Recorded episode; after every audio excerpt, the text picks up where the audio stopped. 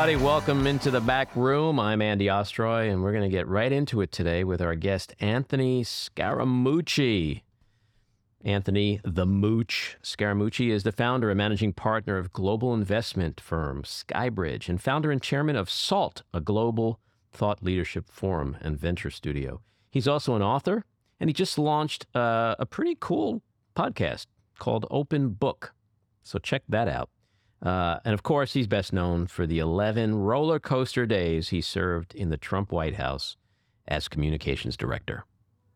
Anthony, welcome back into the back room. It's great to be here. Thank you so much for inviting me back. I love your podcast. Thank you. And uh, I listened to your new podcast last night. I checked out the uh, Chris Cuomo episode. So, what what uh, made you give me the genesis of of Open Book? Which, by the way, I was going to ask you. What's uh, usually when people come on, they have podcasts. I ask them what the significance of the name of the podcast is, but I kind of feel like I probably know what this one is. But why don't you go ahead and explain it anyway? You know, it's a du- it's a double entendre. You know, it's a uh, I, I, it's about authors. I wanted to make the podcast about authors. I have a big belief that uh, you know when we were kids, Andy, I could say to you, ten dollars. 10 hours, you can get 10 years of experience from a book. A great author writing about something. It could be an author that uh, part of the great works of history, like a Homer or Socrates or Plato, something like that. Socrates didn't write anything; Plato wrote it for him. But you get the point I'm making. He had a um, podcast, though, didn't he, Socrates? He, well, Socrates would have had a great podcast, but it would have gone on and on and on. You know, he was a big questioner, as we That's both true. know. But but but my point is, is that uh, uh, we don't read as much as we used to. Uh, our love affair with books has sort of waned because of the addiction to social media, our phones, streaming services, and so forth. So I thought if I could create a podcast and if it could catch fire, it would be about authors, what they're writing, what they're thinking about. Because remember, to write a book, it's hundreds of hours. Mm-hmm. Uh, you usually have a team of people editing it, uh, but yet it takes the reader about 10 hours to read it. And so when you take that whole combination, I think there's a lot of value in it. And I've got books behind me here. This one, I just interviewed this gentleman here. Uh, the title of this book is As Gods The Moral History of the Genetic Age by Matthew Cobb. And you say, all right, I'm probably never going to read this book, but I'm doing the job for you. I read the book, and now I'm interviewing the author about what is happening to the manipulation of not just our DNA, but the DNA that's in nature, genetically modified foods, enhanced fertilization, mm-hmm. embryos, designer embryos, uh, uh, three of which were produced in China, uh, which may or may not be moral. I mean, we could talk about the morality of it, but the point being is our science is now going to completely, once again, transform the world it's not just AI, it'll be things that are happening to us genetically mm-hmm. that we, as quote unquote gods, are manipulating. So you don't have to read the whole book. You can come on, you can come listen to my podcast, plug in, and get a, a sense for that and how it's affecting our current culture. You mentioned Chris Cuomo. He's a very dear friend of mine. Mm-hmm. Uh, I think the New York Post sort of took out of context what he was saying. You know, I'm gonna I'm going to kill myself and kill everybody. That's a very Italian thing to say.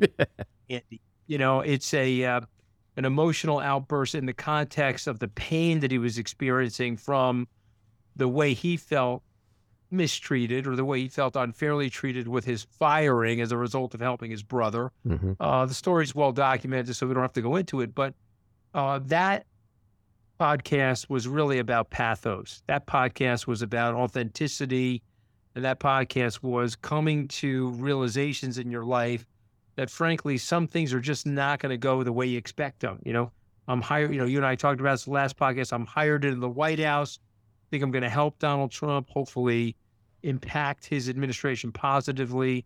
11 short days later i'm unceremoniously fired. And by the way that wasn't that big of a deal to me. I didn't i didn't go negative on trump until mm-hmm. not two years later. I wasn't I'm not a bad sport. I took my firing like a man. Um, but my point is, how do you handle this stuff? How do you handle things in life when you're planning one thing, and as Mike Tyson says, you get punched in the face by life? How do you react to it? So I thought Chris was very open, very human in that podcast, and uh, it was. It's been a pretty popular podcast. Yeah, I'm. I, I was reading the description on the uh, podcast page. Uh, there's a part that says, "quote uh, about you." He'll turn the pages on his own life lessons from his blue collar upbringing and career on Wall Street to getting his teeth kicked in in the White House and then coming back stronger. So that speaks to what you were just Yeah. saying.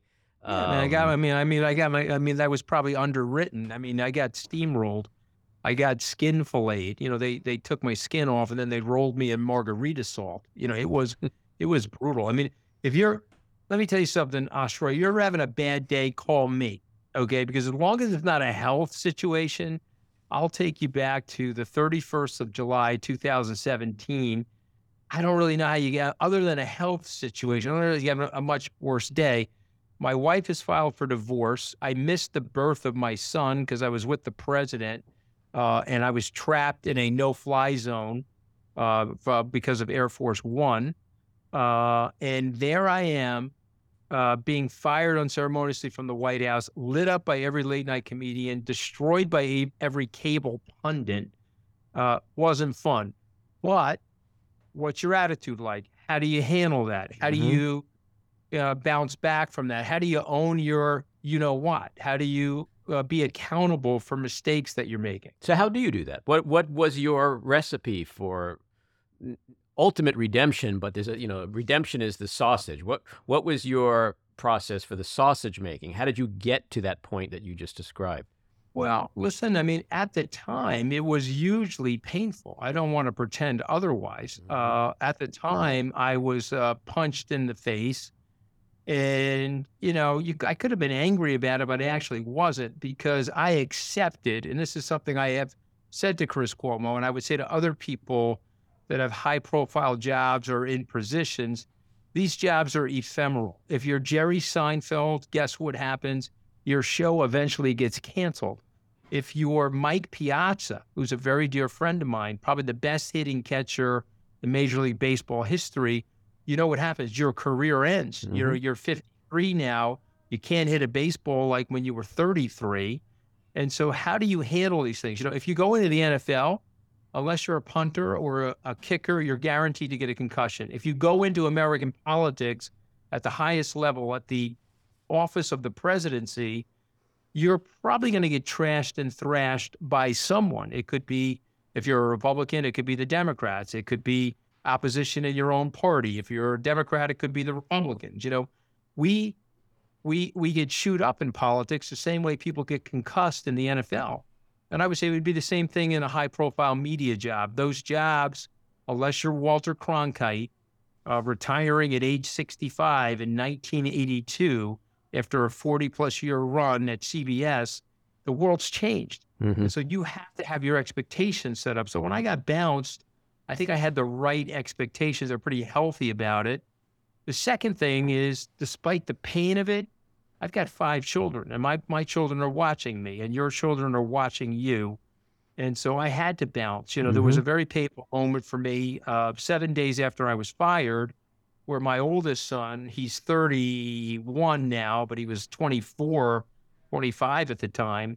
Uh, we were walking on the promenade in Santa Monica. I know you probably know Mhm. that shopping area there Nice. on Third and Fourth Street. Spent enough money And- on that little promenade. Yeah, beautiful place. I'm walking there. He turns to me. He says, "Hey, Papa. Hey, Dad. Are you all, Are you okay?" Mm. Said, well, what do you mean? He goes, "Oh my God, you're getting destroyed. You're on the front page of every single newspaper. Mhm. You're getting destroyed. Are you going to be okay?" And it was like the first time in my life where my son, my child, was actually now parenting me. It's trying to offer me comfort. And so I turned to him, I looked over at him, and I said, Hey, listen, you know, I'm good. Not only am I going to be okay, watch what I do with this. Mhm. Okay. Because I'm going to teach you a lesson that if you have your expectations right about life, and, you know, America loves a comeback story. You know, F. Scott Fitzgerald once said in the 1920s that there are no second acts in America. I don't know if you remember that quote. Mhm. Uh, and he's a brilliant writer, but man, did he get that wrong. America loves comebacks. Well, the America. here's the key, though, and I and I think this is yes. with you. This is the difference because there's been enough time now between that awful period uh, in your life when you went through that Mhm. stuff, the the Trump public Trump stuff, uh, where we all have had a chance to sit back and reflect, not just on you, but Trump himself and everybody else that worked with him and came and went and Mm-hmm. and Mhm. co-conspirators and all that. The difference, Sure. I think, for you is that you're a likable guy. You're not just Well, a likable guy, but you are also uh, you've been very self-deprecating. I think you've owned up to uh, whatever actions or participation you had in that roller coaster. Um, I think you come off most of the time, and this is the way it is for all of us, not just you. Most of the time, hopefully, you want to come off as ge- genuine and sincere. And I, I think so. that is, you know, if D is the comeback story, what I just mentioned is the A, B, and C. A, B, C equals D. Like take Well, Sean I- Spicer listen, for example. I, don't think no one like. I don't think anyone likes Sean Spicer, but he had a, but s- a he- ceremoniously, you know, infamous roller coaster ride as well. But he's not a likable guy in the public eye, and he he, he wasn't genuine. He wasn't honest. but he is very disingenuous, Andy. I mean, I see, you know, I, you know, every Spice Girl has a nickname. My nickname for him was Liar Spice. Okay, he could not tell a true Mm-hmm. statement no matter what, and he hated Trump. Okay, there's a scene with him and Reince Priebus where uh, the CNBC is the network that's doing a Republican debate, and of course, it's going to be about the economy. And they've got their journalists uh, interviewing the seven or eight remaining candidates Mm-hmm. and him and Reince Priebus are telling the producers to cut Trump's mic. Okay, they're trying to figure out a way to dismantle Trump because they despise Trump. Fast forward, they're in the White House tran- chanting MAGA pablums. You know, Mm-hmm. I mean, at least for me, I declared myself as a moderate Republican. I did declare myself as a Trump supporter. I got it wrong Mm-hmm. uh, I made a mistake that many people supporting Trump made, and that was we had a binary choice, lifelong Republican. I chose to go with the Republican, Mm-hmm. but Trump was mad, M A D, in terms of a cuckoo sort of a way. Uh, the person I was supporting, Jeb Bush, told me not to support Trump. He said that Trump would prove to be poisonous and uh, don't support him. Okay. And I did it anyway. You know what I mean? Mhm. And and so to so to make a um, a long story short, um, I own that, and I've owned that on your podcast. I've owned it on another podcast. Uh, something that happened that Nikki Haley has to own, Mm-hmm. Mike Pompeo has to own. We contributed to the racial invective. I'm not a racist, love all people, but Trump had some very racially charged, very bad rhetoric. When you're in Charlottesville during a Nazi parade and you're witnessing a death of somebody as a result of this, and then mm-hmm. you're coming on stage as the American president saying that there are very good people on both sides, you can't do that. You know, that was a week after I got fired. I went on George Stephanopoulos' show. He asked me my opinion. I said, you know, you can't talk like that. You can't be that person. Yeah. You know, Well, here, here's an And- example and- of and what. we we we contributed to that, and Mhm. Nikki has to own that. You know, Mike has to own that. Yeah, Mike I want to get I want to get to the uh, the the race in a second, but to, to sort of illustrate the point I was making about you, you tweeted something, I believe it was yesterday about John Fetterman. You said, "quote I admire Senator John Fetterman for getting help. Depression is real and affects many families. The social stigma makes it tough to come forward with it, and he is showing us the way. It's courageous, and I pray for him and his family." The difference in that is that we seem to have lost in our culture today, in this tribalism, the ability to say, wait, forget left, forget right, depression is real, we all suffer. It's like Mhm. the I've seen some horrible, nasty comments on online about Fetterman. But the truth is, Mhm. if it was not Fetterman and, it- and it was Lindsey Graham, just the opposite would be. How do we, are we so broken as a society that we can't even feel compassion and empathy? But that's the point I was making about you. It's like we- you we- said this about Fetterman, and the reason why you said it is because you're not just a jerk like most of these Trumpsters, uh, and and and people can like. It doesn't matter that you voted for him. That was yesterday. Today, you're you're you're you're showing yourself, and you have for the last several years. You know, to just be a decent guy. People like decent guys. People Yeah, root for decent guys, and I that's why that. you know you can you can have a comeback. I appreciate it. It's very sweet of you to say, but I do mean that. You know, I have unfortunately uh, people in my family that have been depressed. Yeah, I've we had all a, have. uh, Mhm. I've had a family member that attempted suicide. Um, I had a uh, I have drugs and alcoholism in my family. Mhm. Um, you know, and so we can sweep it under the rug. We can pretend that we're callous and tough, tough and testosterone laden and all this stuff, or we can address it and humanize it and get keep people comfortable. You know, I have a a, person in my family that, thank God, was cut down from a uh, a self hanging, Mhm. and and the result of which uh, life was saved. He went in for treatment, but he had a personal stigma, Andy, about his depression because you know depression, unfortunately. Is for whatever reason we feel stigmatized or it's not socially acceptable. If I told you I'm going in for knee replacement, no problem. If I told you I have a heart condition, I need cholesterol medication, no problem. Mhm. But if I tell you that there there may be some chemistry inside my brain that's making me tired or making me feel poorly about Earth and life itself, then we have all of a sudden have, have a problem. You know, Mhm. Did you deal with that when of you were did, back in that July period where the marriage Yeah. was falling apart and the the Yeah. resi- the firing from the White House and, and all that? Did you yourself go through a period uh, of any kind of Situa- unusual situation. Yeah, I mean, listen, situationally, yes. I don't think I've ever been clinically depressed, thank God. Mhm. Uh, but situational depression, sure. You know, when uh, uh, loved ones have passed, I have felt depressed over that and sadness. Of course, I'm a human being. Um, I was situationally depressed as a result of what happened, but I shook it off pretty quickly. You know, because because what I know and what I try to tell people, life is changing. Okay, you know, you could be in a bad moment, but what we know about life not to get all Marcus Aurelius on you, but what he wrote in Meditations is that it's a constant changing momentum, if you will. You know, he he he said that the five year old version of you and the five year old old version of me is long gone. You may have some memory of it in your cerebellum, but it's long gone. Uh, and there's a new version of you every day as you're shedding the old version. And so when someone's going through something bad, I tell them, okay, let's sit tight things will get better. Let's find a path to making them better. Um, but I also believe this: you can train yourself to be joyful. You you don't have to be down. You can train yourself to be joyful. If you give me a cup of coffee, and I have a white T-shirt, and I have a 13-inch General Electric black and white television with rabbit ears, and I can watch the New York Mets, I'm a happy camper. Okay. The You're Mets, serving- really? Yeah, I mean, you know, come on. everyone's Happy got- watching the has- Mets?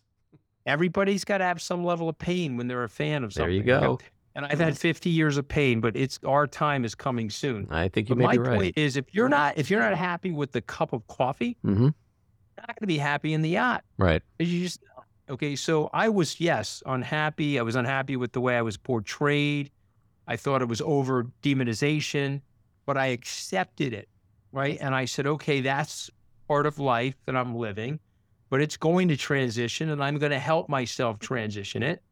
And then I went on Colbert's show. You know, a week or two afterwards, people in the PR world told me not to do it. They told me to, hey, hey, that's a disaster.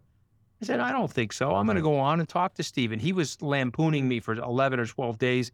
Even had this like cartoon rendition of me. hmm Uh, when I called him to offer myself up to the show, he was didn't believe me.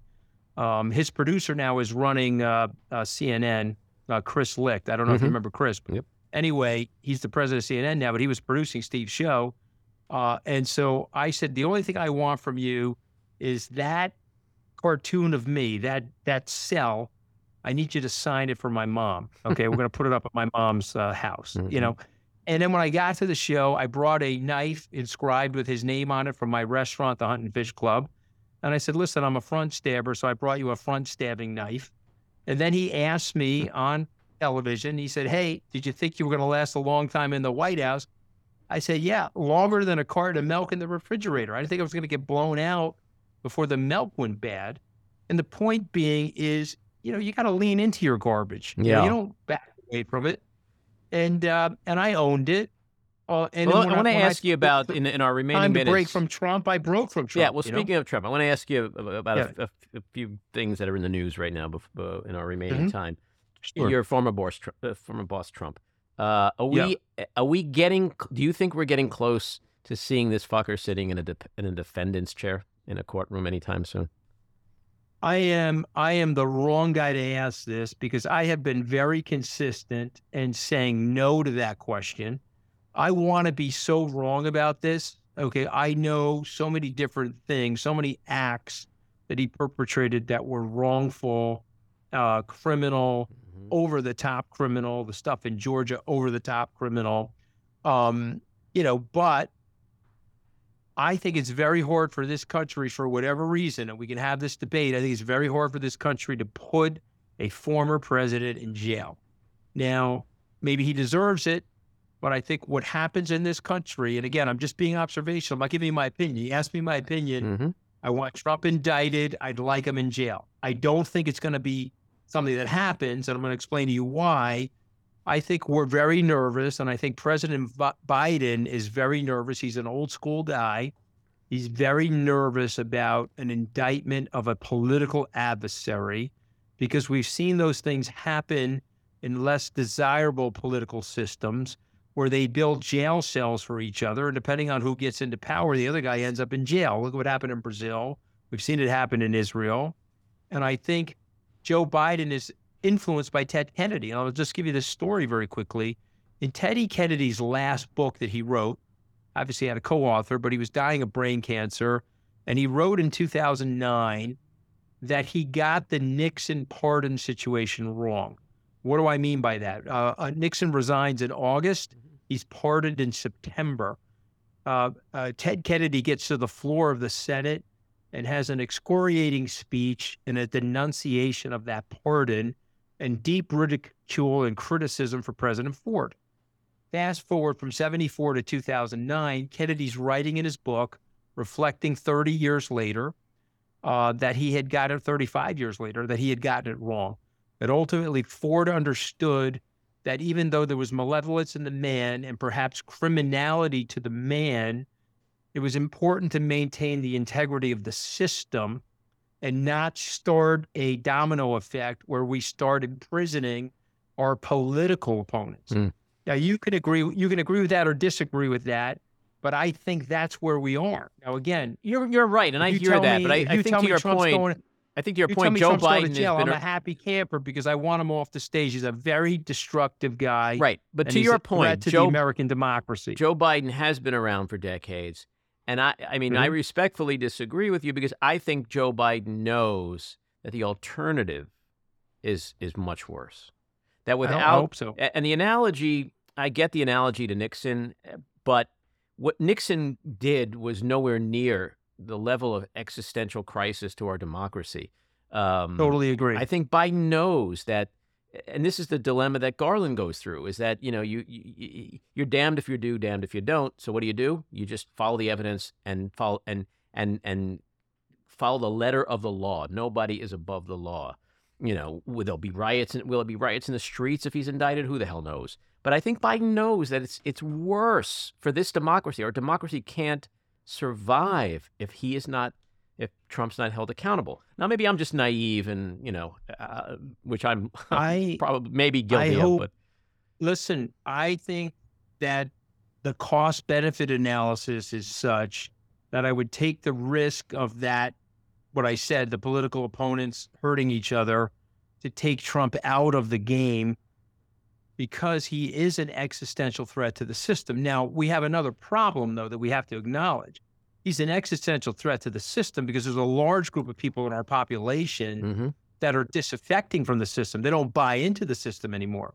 And so he's an avatar for their anger. Trust me, if it was, you know, if there wasn't that group of people, he could have never been president. They voted him into the to the office. Mhm. Some of us voted for him because, well, we like Republicans versus Democrats, but there's a very large group of people that voted for MAGA. They voted for the concept of a white America.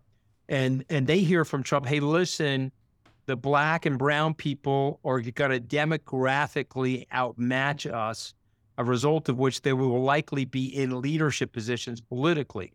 Okay, we don't like that. So let's change the rules and let's make this no longer a democracy. That's the message coming from those people. Mhm. Uh, and that is a horrific message. That is a message against the spirit of America, the experiment of America. And I would tell my fellow Americans trust the process, trust the diffusion of power, the checks and balances in the system. And uh, the Republicans are stupid, in my opinion. They could think like entrepreneurs and recreate their party to reflect the wonderful, colorful mosaic of America and come up with some great ideas, but they don't want to do that.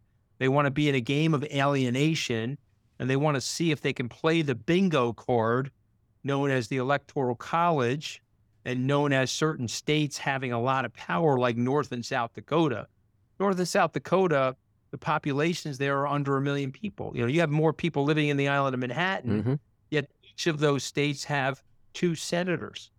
Okay, we have two senators in New York. The most populous state, I believe, now is Texas or California. They've got two senators. North and South Dakota have four senators. The Republicans have taken advantage of this. They're running the card table now using the tyranny of the minority. They have figured out how to gerrymander. They have figured out how to keep power. Mhm. They have not, they have won only one presidential popular vote since 1988. So 35 years, Andy, they won one popular vote. That was in 2004, Bush versus John Kerry. They have lost everything other than that, but they have gotten the system mm-hmm. figured out where they can win through the electoral college. So they're losing demographically, but they figured out a way through the map and the redness of certain parts of the map to keep themselves in power. Now, I would make the argument as an entrepreneur that is a long term losing battle. And so, therefore, they're going to want to change the rules and make the country less democratic. That'll be really, really bad for the country. That'll be really bad for our grandchildren. Mhm. Well, that's precisely that's precisely why So- he has to be indicted. Uh, yeah, I, I'm with you. but I'm I'm with you, and uh, and I, but I'm telling you, again, I want him indicted, but I'm telling you why I think he's not going to be. Okay, so if he is indicted, I'll text you, uh, you know, Mazel Tov to that because I think that'll be a very good thing for the country. Sends a message to people: No, you really can't break the law, and nobody, not even a former president, uh, or you know, he he broke the law while president. No Mhm. president can break the law in a country like this. That would be a really good message and a very important message for people. well, hopefully we get to that point. I know you got to run, uh, Mooch. It's been a pleasure. Hey, Uh, always great to be on with you. Thank you for bringing back. on my podcast, Open Book. Yes, open book available on Apple and Spotify and Amazon and everywhere you On can get your those places. podcast. People check it out. It's actually a really good podcast. I listened to it last night. You'll like it, and uh, come back and talk to us again. All right, you got it, brother. Thank you, man. Take care.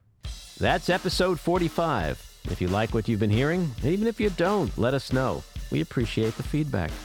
You can leave us a message at 845 307 7446.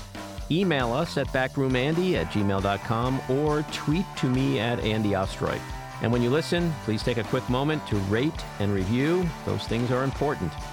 I want to thank my co producer, engineer, and editor, Matty Rosenberg, associate producer, Jen Hammoud, Cricket Lengyel for our artwork, Andy Hollander for our kick ass music, Patricia Wind and the Epicurean for the backroom studio, and a big thank you again to our guest, the Mooch, Anthony Scaramucci. So keep your eyes on Washington, Hollywood, and your own backyards, and we hope you'll join us again next time. Have a great week.